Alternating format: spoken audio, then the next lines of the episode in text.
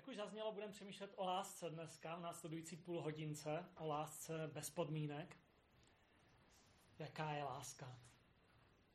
A jedna z myšlenek, kterou, která mě zaujala v tomto týdnu, když jsem víc eh, přemýšlel o lásce a díval se na některé věci, a zněla takto. V centru, vesmí, v centru vesmíru je dynamickým oběživem života boží sebeobětová láska. Centru vesmíru a samotné existence světa a samotné existence člověka je oběživem boží sebeobětová láska. A já bych se chtěl podívat na to téma z takového uh, úhlu, tak, tak, takovou postupku dneska zvolíme. Nejdřív uh, bych dal takový teologicko-filozofický rámec. A pokud se nám to bude zdát teoretické, nebojte se, dostaneme se do praxe skrze to. Tak se podíváme na některé uh, klíčové uh, pasáže uh, Bibli, které mluví o lásce a některé už tady zazněly. Láska se nedá vydráždit. Například láska... Teď mi vypadl ten text, ale ještě se k tomu dostaneme dneska. Láska je něco, co vyžaduje oběť. A pak se podíváme na skrze to na tu praxi, jak uplatňovat lásku v našich každodenních životech. Podíváme se na vztah muže a ženy, co, se, co je nám tam řečeno v tom klíčovém textu, a který je hrozně zajímavý pro všechny další vztahy. A mm, mm, v průběhu toho bych řekl i něco osobního, jak, jak mě se dotkla láska. A v různých životních situacích, které byly, některé byly krásné, některé byly hodně náročné. Takže pojďme na ten rámec obecný, teologicko-filozofický. A skrze to do praxe. C.S. Lewis eh, napsal, že křesťanský Bůh není neosobní či statická bytost, ale dynamická pulzující aktivita, život, typ dramatu. Typ dramatu, který představuje ohromnou fontánu energie a krásy, tryskající v samotném centru reality ohromná fontána energie a krásy tryskající v samotném centru reality. Hebrejský výraz šalom, a, který je používaný vlastně dodnes a překládá se zkráceně jako pokoj, znamená ve skutečnosti něco mnohem, mnohem širšího. Šalom znamená harmonii, harmonii světa, harmonii vztahů. Člověka s Bohem, člověka s člověkem, člověka s přírodou, je to harmonická krása, která eh, je v tom centru reality. To je křesťanský světonázor.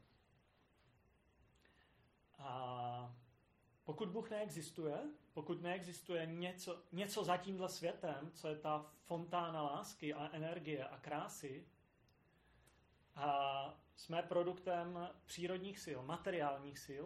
A je tady druhý světový názor, který bychom obecně nazvali materialistický. A láska je i v tomhle světě určitě a je to subjektivní emoce. A mohli bychom se přidat k názoru, a, že láska je pouhým biochemickým stavem mozku. Je to něco, co se děje v tom chemii našeho těla a chemii našeho mozku. A, a ta biochemie je a není a pak zase je. A, a někdy to cítíme a pak to přestaneme cítit, takže můžeme to cítit pak někde jinde a k někomu jinému. A podle tohohle názoru ta smysluplnost lásky se ztrácí. Jsem o tom přesvědčený nejenom teda já, ale i samotní autoři toho, tohohle názoru. Je to prostě něco, co se děje v našem mozku momentálně teď a tady. A v křesťanském světonázoru je láska především rozhodnutí vůle. Je to láska, která se vydává, která se rozhodla se vydat a poté přichází, pokud člověk respektuje určitý běh světa, tak přichází i pozitivní emoce. materialistickém světě je láska reakce, biochemická, a, a u které to začíná, u které to končí. Ale samozřejmě i lidé, kteří nemají jako světonázor, že za tímhle světem je vyšší inteligence, uplatňují lásku a uplatňují rozhodnutí vůle. A, a já se o tom trošku zamyslím, proč za chvíli. Proč všichni, vlastně bez rozdílu, lidé bez rozdílu, někdy cítíme, že je zatím vším hlubší smysl. A že někdy je potřeba se obětovat, jinak by to nefungovalo. A teď jsem byl v Hradci Králové tři dny, měl jsem tam takový speciální čas o samotě, četl jsem si hodně a přemýšlel o tomhle roce a, a, a když eh, jsem takhle sám, tak hm, si něco jako přečtu nějaké věci další a narazil jsem na časopis Téma, tam v jedné oblíbené kavárně a byl tam rozhovor s naším prestižním imunologem a velmi chytrý pán a mluvil o imunitě člověka a rozebíral tam věci, myslím profesor Hořejší, ale nejsem si teďka jistý. Byl to moc pěkný rozhovor, dozvěděl jsem se nové věci o našem imunitním systému, autoimunitních e, onemocněních a tak dále.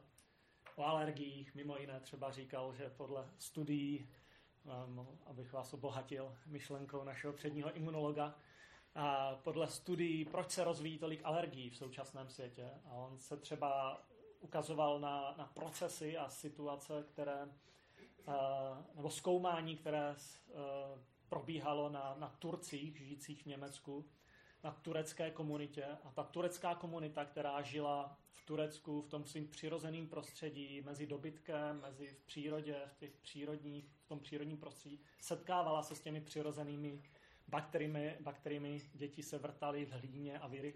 Děti prostě žili s tím dobytkem. To procento alergií bylo téměř nulové. Potomci těchto lidí, vyrůstající v Německu, bez tohohle kontaktu, a, a prostě v té kultuře těch našich čistých rukou a tak dále a tak dále. A v tom městském prostředí to procento alergií bylo obrovské, nebo mnohem větší. To je zajímavé, že? a, a to jsou jako některé výzkumy, co mě zaujaly. A o tom, o tom to bylo a o tom procesu, proč uh, to, ten imunitní systém slábne, proč je máme nejsilnější imunitu zhruba do 40 let, po té 50, 60 už ten imunitní systém ochabuje a tak dále. A mimo jiné, tento pan profesor tam zmiňoval jen, jen tak na okraj vždycky, no, no, ty evoluční procesy to takto vedly. Evoluce to zařídila. Ta prozřetelnost přírodních sil, je to moudré, protože v tom období do 40 let máme schopnost reprodukce. Je to dobře, že to tak je a je to moudře uděláno. A tohle bylo okrajové téma úplně toho rozhovoru, šlo tam o něco úplně jiného. A, a já osobně jsem člověk, který má rád vědu a třeba ta historická věda mi hrozně pomáhá a věřím, že věda pomáhá víře, nebo mě osobně věda objeví především z té sociální a historické sféře hodně pomohly a věřím, že věda a víra jsou spojenci. A, ale co mě na tom zaujalo, proč o tom mluvím, je, že v tomhle krátkém, a chtělo by to mít osobní rozhovor samozřejmě, byla, byla, byl ten proces přírodních sil zosobněný. Velmi jasně zosobněný. Byla tam moudrost, byla tam prozřetelnost, bylo tam vedení, které vedlo k dobrému, které nám pomohlo jako lidstvu.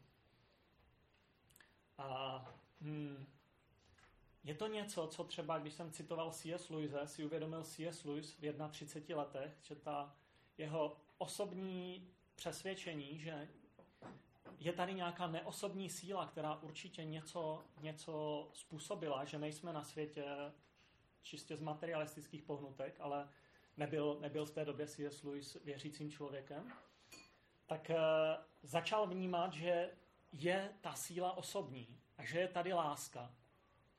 A tohle vedlo toho profesora na Oxfordu v 31 letech ke křesťanství, ke Kristu a potom se stal známým hlavně svými projevy v průběhu druhé světové války, které byly vydány jako k jádru křesťanství u nás a kterými pozbuzoval Anglii, protože on byl zraněný za první světové války a už nemohl bojovat. Ne, nebyl, ne, nebyl už v armádě, ale svými jako projevy podpo, podporoval, podporoval a velmi podpořil ducha Anglie a byly to velmi poslouchané rozhlasové projevy, které měl C.S. Lewis. A na základě tohoto přemýšlení etika, láska, krása, Bůh a angličany to hodně pozbudilo a pak to bylo zhrnuté v té knižní podobě. A on definoval to, že tady musí být moudrost a musí tady být láska a krása, protože ty neosobní síly vlastně nemůžou vytvořit morálku, musí být zatím inteligence. A, a ještě jedna malá vsuvka, na kterou jsem si vzpomněl tento týden, protože jsem četl věci a, a připravoval si toto přemýšlení. Když jsem eh, byl v sedmé a osmé třídě, nevím, jestli to byla sedmá nebo osmá třída, a, a, tak jsme měli hm, hodiny občanské výchovy a jedno z těch témat bylo náboženství. A já jsem nebyl vůbec nějaký člověk, který by chodil do kostela. A, a vždycky prostě byly, byly v té době, v těch 80. letech, aspoň v naší škole, dvě setkání.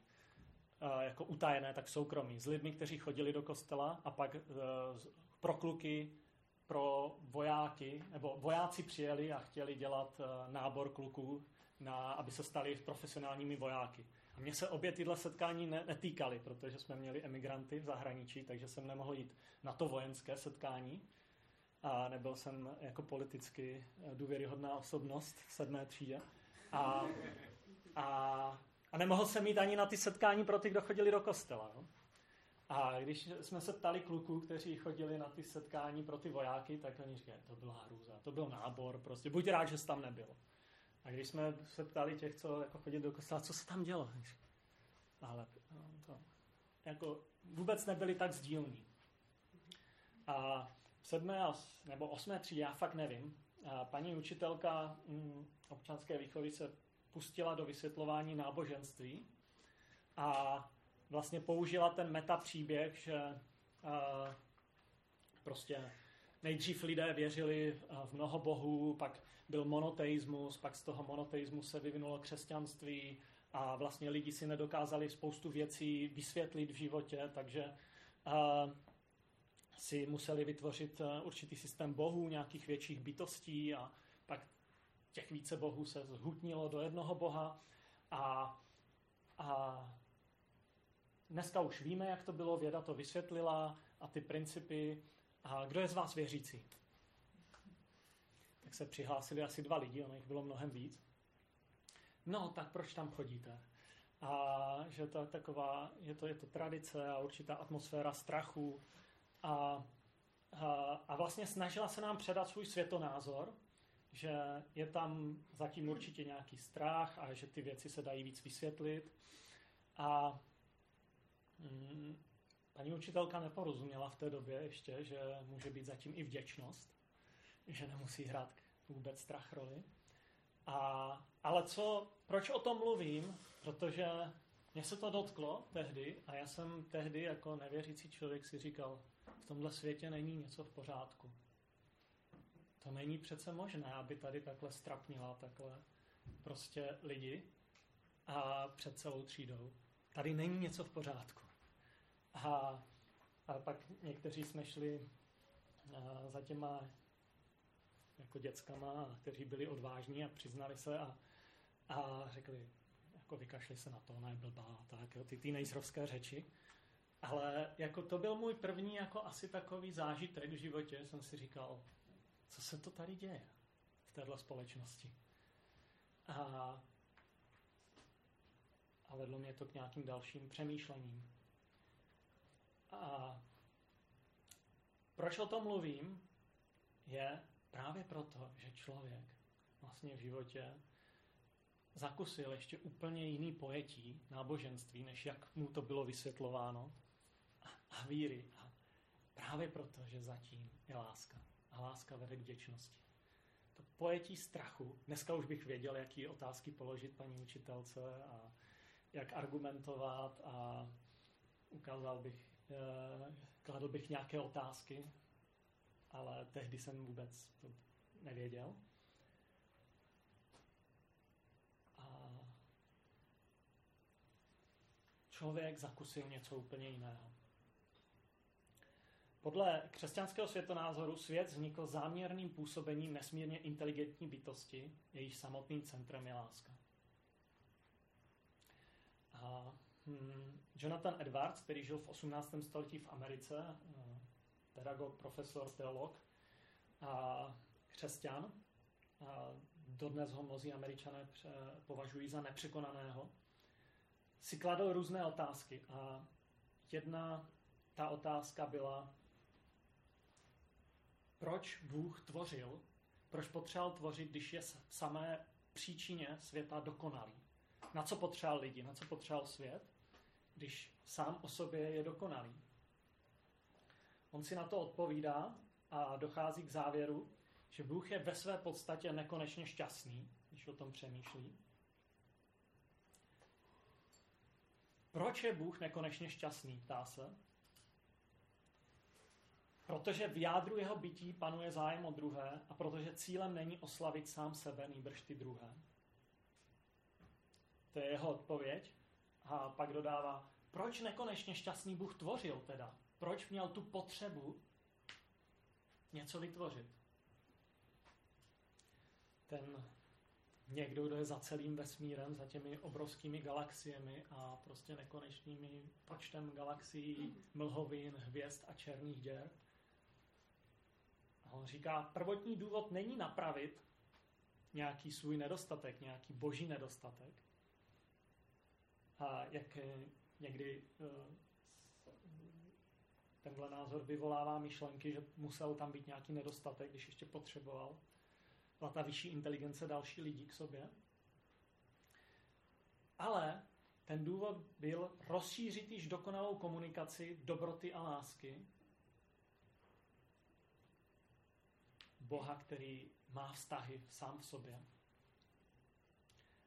A říká, že vesmír představuje explozi boží slávy. Z Boha vyzařuje dokonalá dobrota, krása a láska a vede lidské tvory ke stále intenzivnějšímu podílu na božské radosti a potěšení. Konečným cílem stvoření je proto jednota v lásce mezi Bohem a milujícími tvory. On jinak říká, že to, proč Bůh tvořil, bylo rozšířit, podělit se podělit se o to, co má, podělit se o to s dalšími lidmi. O dobrotu, lásku, krásu, slávu, o ten šalom, uvést svět do harmonie, dá to poznat dalším bytostem. A konečným cílem je jednota v lásce. Por...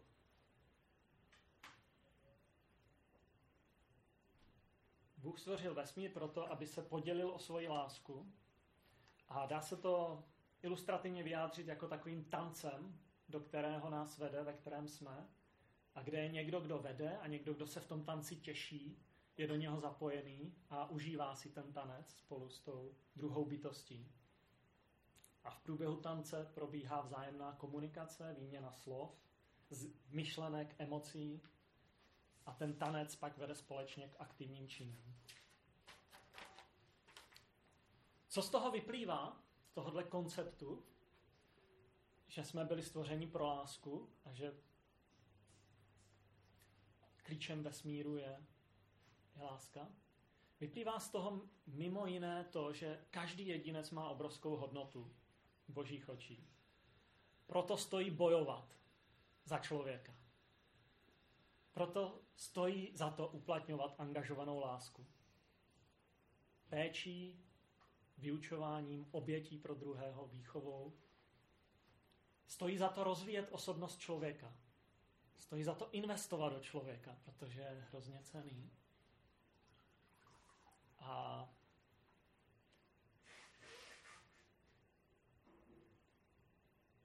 skutečně, když se podíváme na ty koncepty světa, a je, nechci se nikoho dotknout, ale skutečně, když se podíváte na ten koncept východních náboženství a filozofií, na to, že cílem je vyproštění z koloběhu utrpení, vyproštění z karmy. Když jsem se bavil v Indii s mnoha lidmi, kteří z různých uh, filozofických náboženských koncepcí, tak ten princip sebespásy, já se musím dostat někam a z toho koloběhu a pak křesťané, kteří uvěřili z hinduistického, buddhistického prostředí, oni říkali, karma, to je tak obrovská nesvoboda, to tě tak znesvobodňuje. Ty se nemůžeš pohnout z toho až v příštím životě. Vy, to vy nevíte na západě, co to je v tom žít.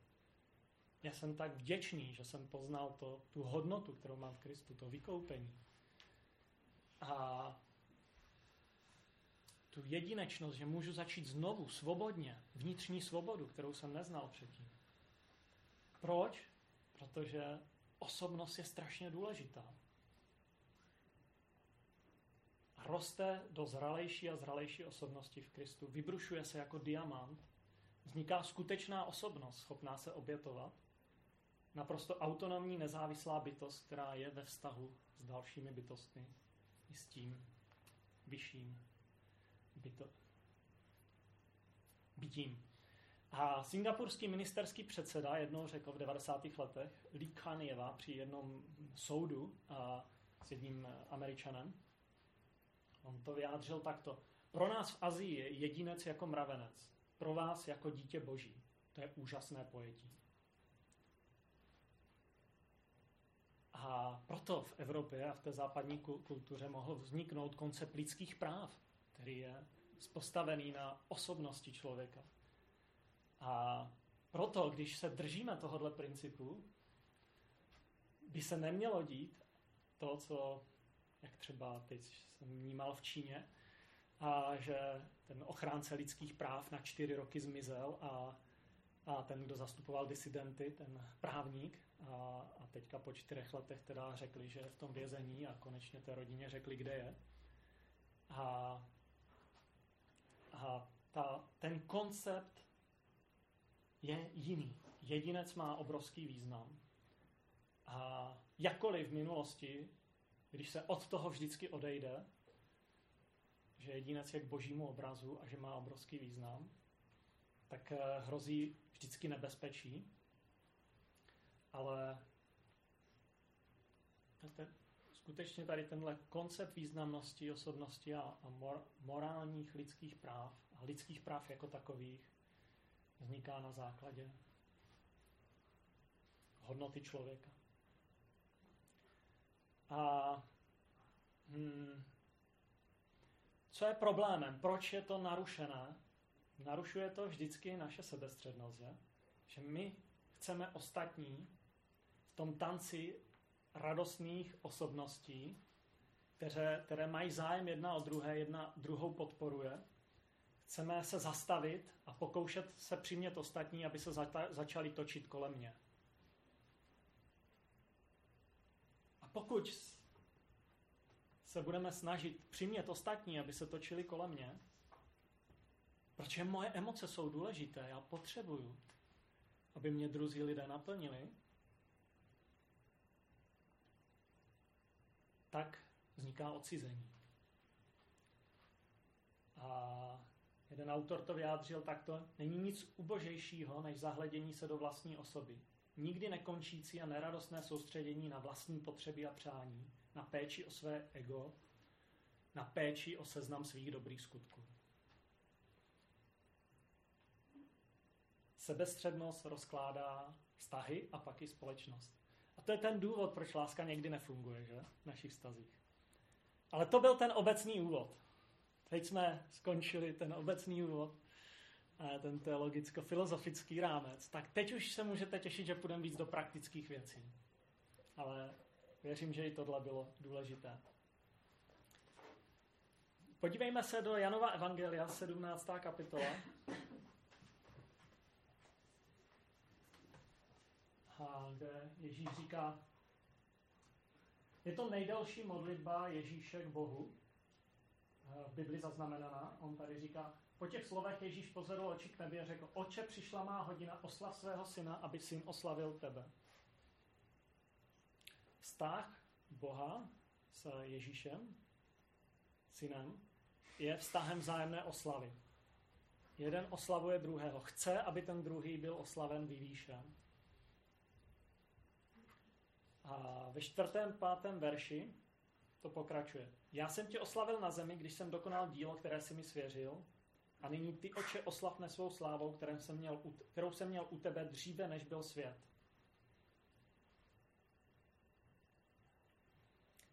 A znovu ta vzájemná oslava. Kousek dál v téhle nejdelší modlitbě Krista, ve 20. kapitole, teda ve 20. verši, pardon, Neprosím však jen za ně, ale i za ty, kteří skrze jejich slovo ve mne uvěří, aby všichni byli jedno jako ty oče ve mně a já v tobě, aby i oni byli v nás, aby tak svět uvěřil, že si mě poslal. Slávu, kterou si mi dal, dal jsem jim, aby byli jedno, jako my jsme jedno. Já v nich a ty ve mně, aby byli uvedeni v dokonalost jednoty a svět, aby poznal, že ty si mě poslal a zamiloval si je tak, jako mne. A 26. verš. Dal jsem jim poznat tvé jméno a ještě dám poznat, aby v nich byla láska, kterou máš ke mně a já, abych byl v nich. Když to vezmeme od začátku, od toho 26. Proč se chce Ježíš dát poznat je? Nebo dal jsem jim poznat tvé jméno? Nebo proč se Ježíš dát poznat Boha? Jaký je ten důvod? Aby v nich byla láska, kterou máš ke mně. Ve 24. verši, to jsme vlastně nečetli, tam eh, to končí, neboť si mě miloval již před založením světa. Že láska byla již před založením světa, že formovala tenhle svět.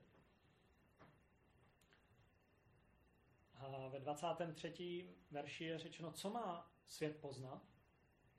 Že Bůh miluje. Stejnou láskou, jako před založením světa miloval Krista, syna. A tady se dostáváme k velkému tajemství, které, na které naše mentální buňky nestačí, že v Bohu jsou vztahy, že je tam určitá dvojice, pak se přidává duch Kristův, duch Boží, duch pravdy, duch lásky, že je tam určitá vztahovost trojice a na základě téhle vztahovosti a nebo v součástí téhle vztahovosti je obrovská láska, do které jsou zapojeni další lidé. A o tom, tom by bylo na delší, další uh, rozbor, ale momentálně se může spokojit s tou vztahovostí. A je zde řečeno, poslal mě, aby si mě zamiloval, a, no, ten 23. verš, teďka jsme, že ty si mě poslal a zamiloval si svět tak jako mne.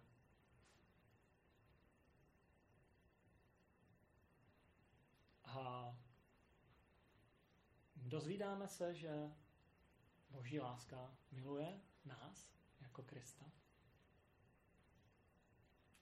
A když jsme se vrátili k Vánocům, tak jedna z velkých věcí, která se připomíná o Vánocích, kdy se slavilo po staletí a dneska ještě mnozí samozřejmě v křesťanské kultuře si to připomínají narození, vstup, takzvaná inkarnace Ježíše do, na tuto zemi, tahle ta inkarnace začíná určitým zjevením pastýřů v dnešní Palestíně, kde je řečeno, kde anděle oznamují pastýřům sláva na výsostech Bohu a pokoj lidem, šalom lidem, dobré vůle, Bůh v nich má zalíbení.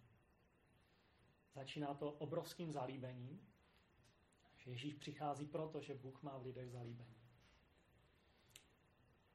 A sláva, láska, šalom, zalíbení v lidech.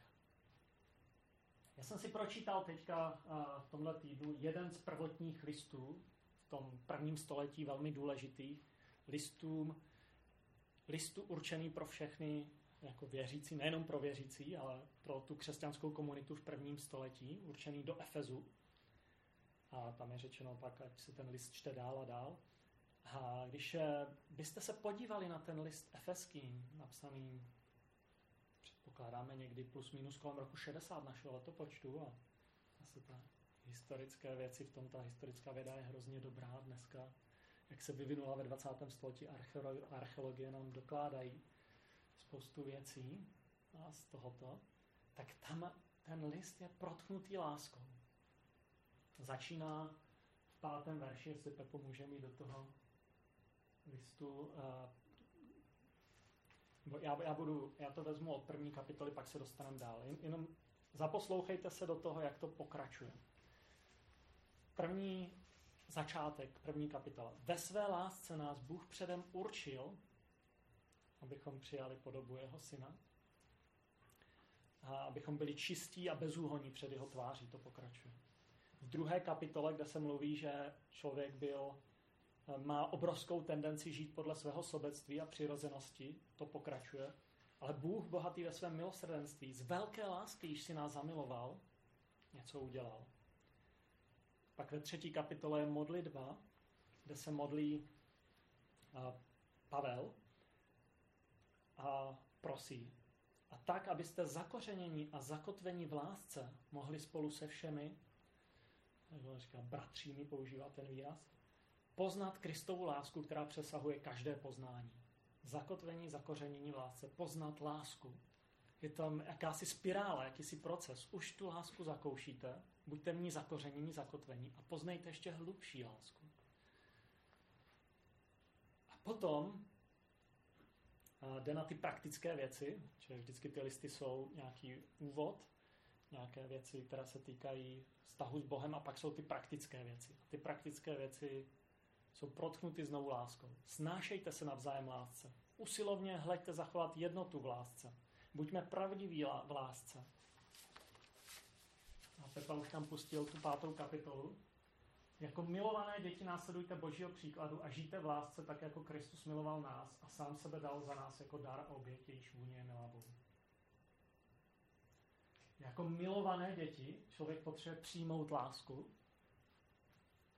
a když ji přijmeme, žijte v lásce a milujte tak jako Kristus, který dal sám sebe. Milujte stejným způsobem. Buďte ochotní se obětovat pro druhé. A pak to jde dál do praktických věcí a podívejme se dál do páté kapitoly, kde je vztah mezi mužem a ženou, pak se tam řeší vlastně zaměstnanecký vztah a pak se řeší vztah rodiče a děti a další věci. A ta pasáž týkající se muže a ženy je hrozně zajímavá a často nepochopená, zneužívaná. Na jedné straně je zneužívaná pro legalismus, protože je tam řečeno, jako ženy podřizujte se mužům, takže může přijít muž a říct, máš se mě podřizovat. Jak to, že jsi, nejsi podřízená? Tamhle mám manželku.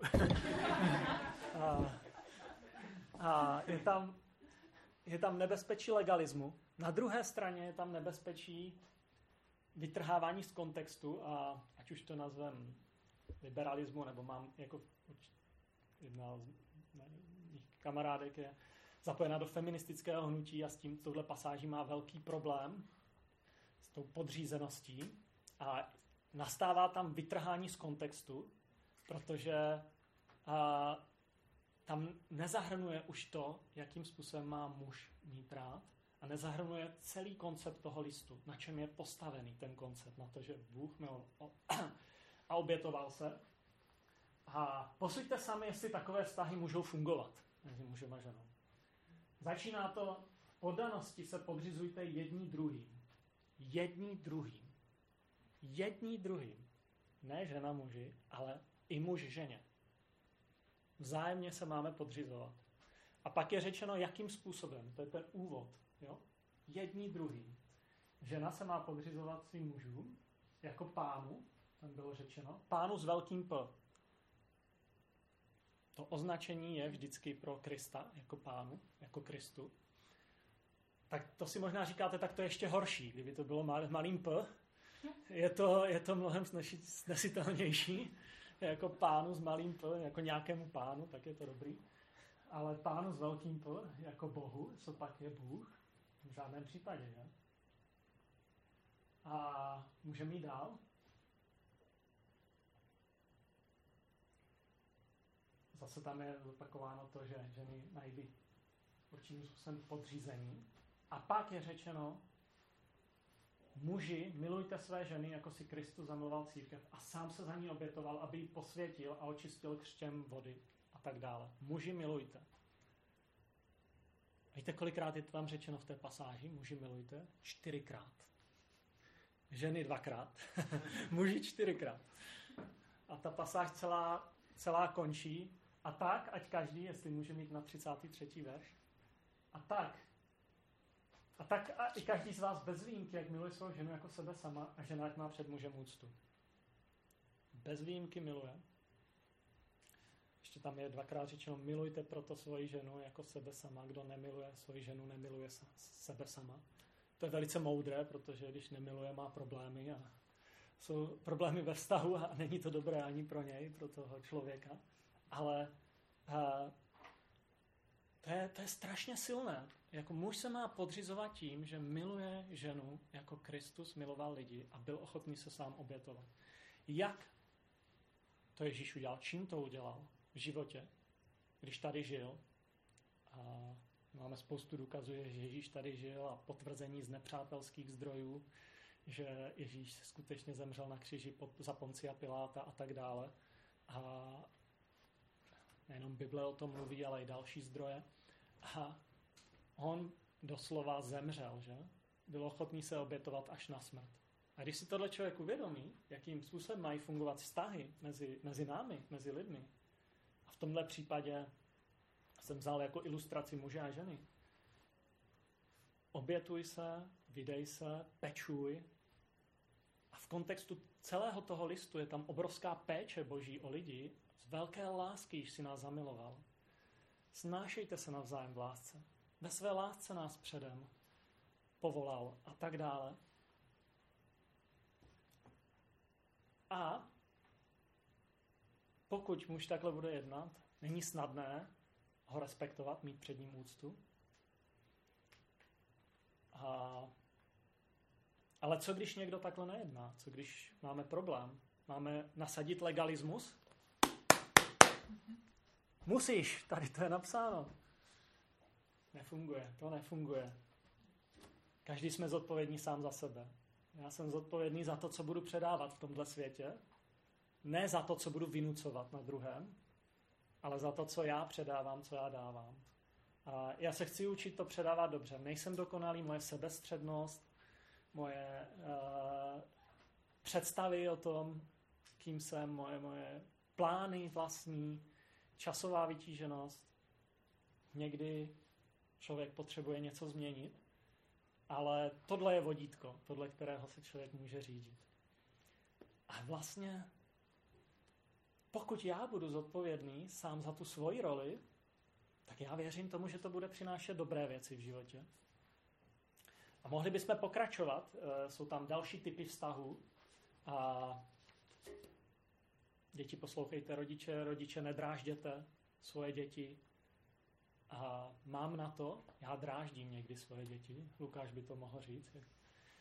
A, a, a nechám se vydráždit. Na začátku jsme četli, láska se nevychloubá, nedá se vydráždit, není domýšlivá.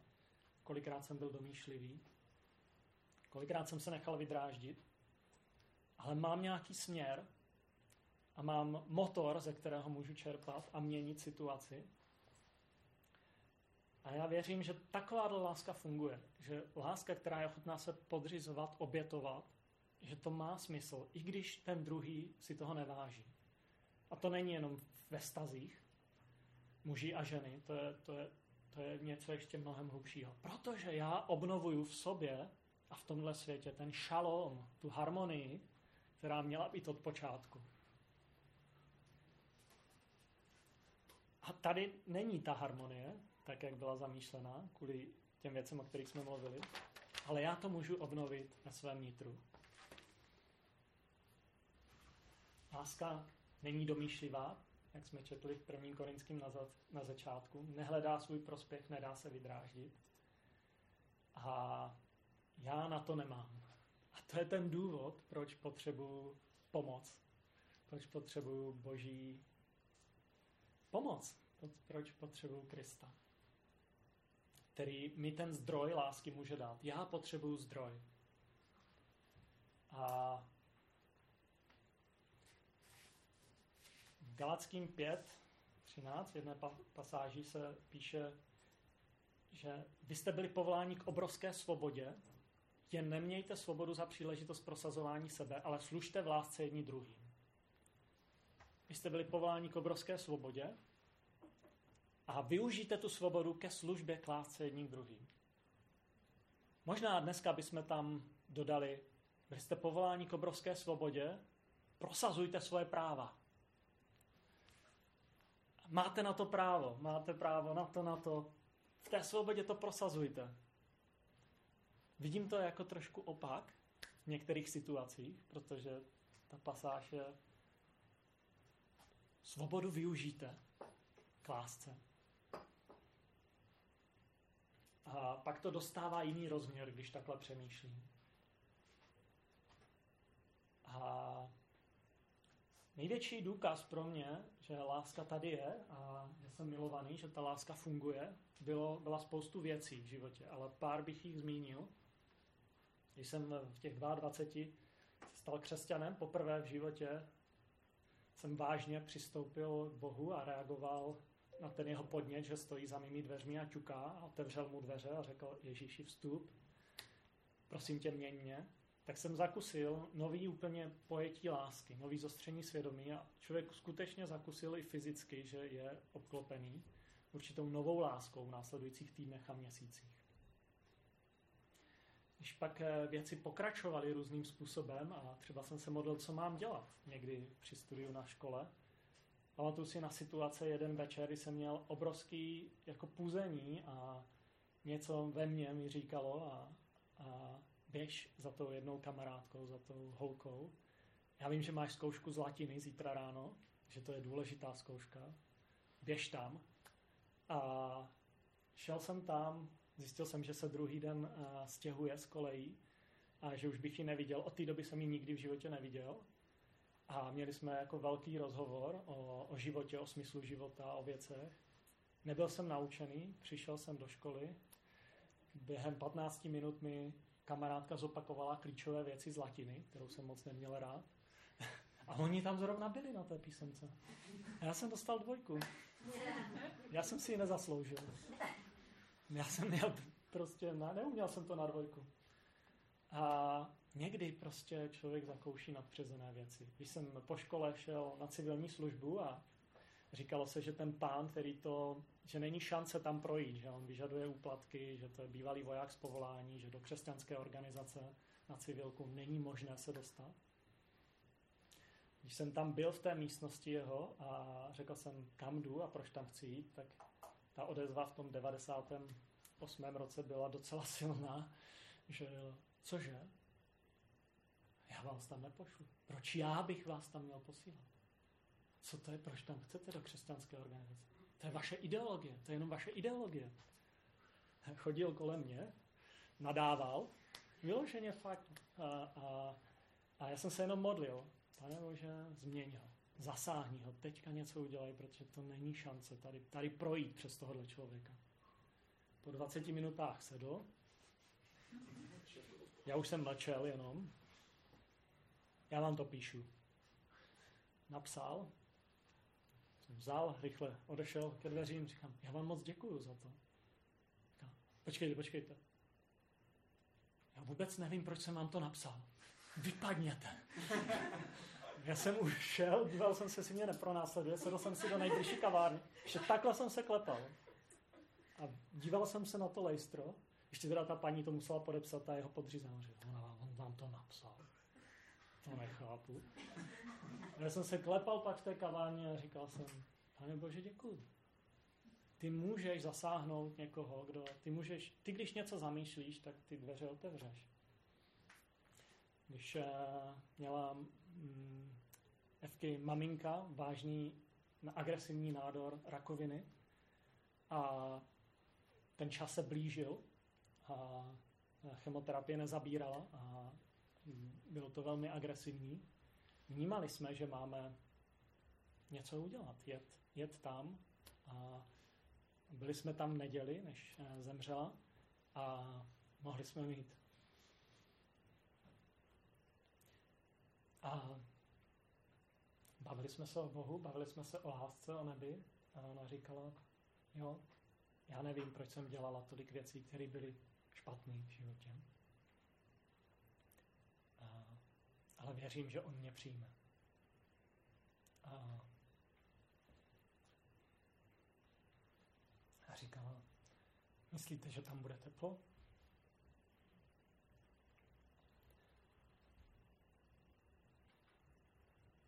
A my jsme se modlili a věříme, že odevzdala své srdce tady do přítomnosti této lásky. Ale my jsme tam byli proto, protože nás láska vedla. Láska s velkým L, která je zpřítomněná. Že jsme vnímali, že tam máme být, že jsme máme tam jet v ten moment, v tu situaci. Že, že to teď to nejdůležitější. A ve spoustě dalších momentů, kdy jsme, bych mohl pokračovat, kdy člověk třeba udělal nějaký úplně jiný rozhodnutí, než měl naplánovaný a jak to bylo důležité a co to přineslo. A to je to, co vnímáme, to je to, co boží láska dělá. Ona provází, zajišťuje, zastavuje, někdy vám zabrání něco udělat a vede vás do něčeho jiného. Ale hlavně dává sílu obětovat se pro lidi kolem vás. A tak eh, mám na závěr jednu prozbu. Ne, neopí, neopomíjejme tuto lásku. Nekomplikujme si život. Nekomplikujme si život svými sebespásnými metodami. Nekomplikujme život sobě ani druhým. A můžeme kdykoliv přistoupit k téhle lásce, přistoupit k Ježíši. On říká, že stojí za dveřmi a čuká a čeká na naše svobodné rozhodnutí. Nikdy tam nepůjde násilím, ale když my přistoupíme, je připravený jít, vstoupit, vést a dát nám ty zdroje, které v něm jsou. Takže neopomíjejme tuto lásku. Tak to je všechno, co já jsem měl připravené. Omlouvám se trošku za emoce. Byla to biochemická reakce, ale bylo